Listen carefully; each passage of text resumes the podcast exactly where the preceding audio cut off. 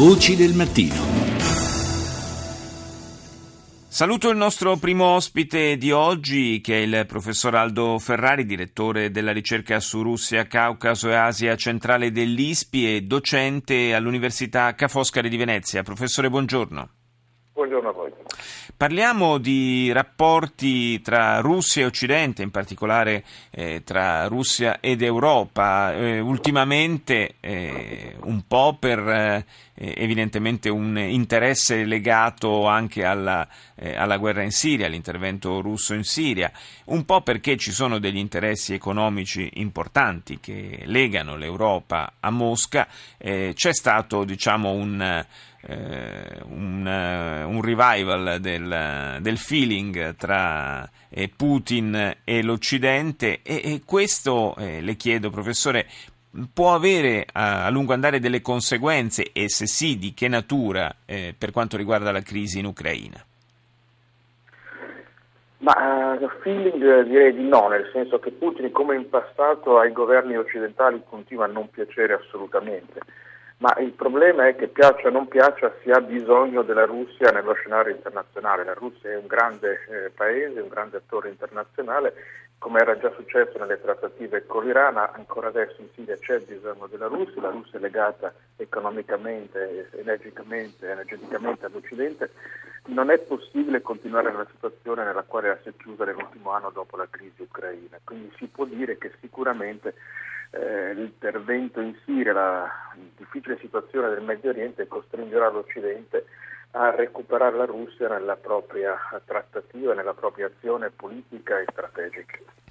Da una parte gli Stati Uniti promettono nuovi finanziamenti al governo di Kiev, dall'altra eh, la Germania in particolare si accorda con Mosca per un eh, raddoppio, un potenziamento eh, del gasdotto Nord Stream eh, che in pratica eh, aggirerebbe, diciamo, eviterebbe alle forniture per l'Europa di transitare eh, per l'Ucraina e questo potrebbe chiudere in qualche modo eh, la partita energetica che a lungo ha visto eh, l'Ucraina in un ruolo anche, se vogliamo, anche un pochino ambiguo.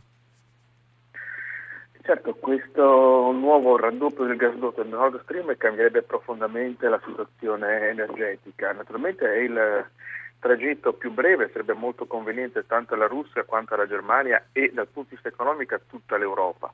Naturalmente come ogni viadotto, come ogni gasdotto, come ogni via energetica ha delle profonde e importanti implicazioni geopolitiche. L'Ucraina rischia di essere sacrificata da questa nuova situazione, però a mio giudizio bisogna anche riflettere sul fatto che non si sarebbe arrivati a questa situazione se l'Occidente, in particolare gli Stati Uniti, non avessero voluto utilizzare questo paese, in particolare la sua componente occidentale, più filo europea, più filo NATO, contro la Russia per bloccarne l'espansione all'interno nuova, uh, del nuovo progetto eurasiatico.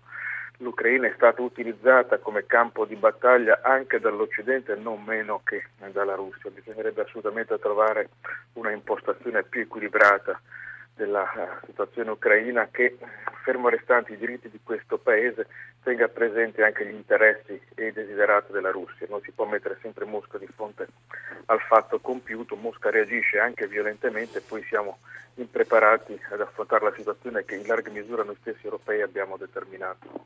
Professor Ferrari, ma eh, questa, questo nuovo stato di cose potrebbe eh, indurre un'accelerazione eh, diciamo, nel, nel, tentativo di risolvere una volta per tutte la crisi ucraina oppure è una situazione che rischia di rimanere eh, allo stato attuale, cioè una, una, situazione in cui praticamente eh, non c'è più la guerra ma possiamo ben dirlo, non c'è neanche veramente la pace. per risolvere realmente la questione ucraina bisognerebbe eh, che le parti coinvolte, quindi non solo gli ucraini, che ripeto, noi tendiamo a dimenticarcene, ma c'è anche una spaccatura interna, non è che tutti gli ucraini siano così eh, vigorosamente antirussi e filo occidentali, ma comunque poniamo anche che lo fossero, ma non lo sono.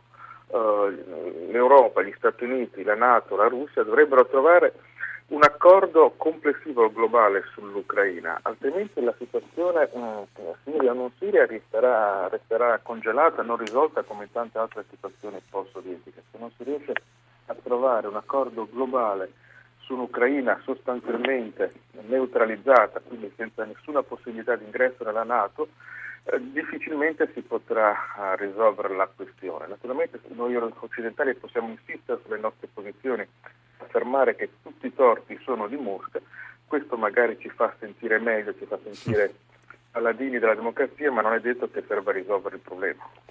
Grazie, grazie al professor Aldo Ferrari per essere stato con noi stamani.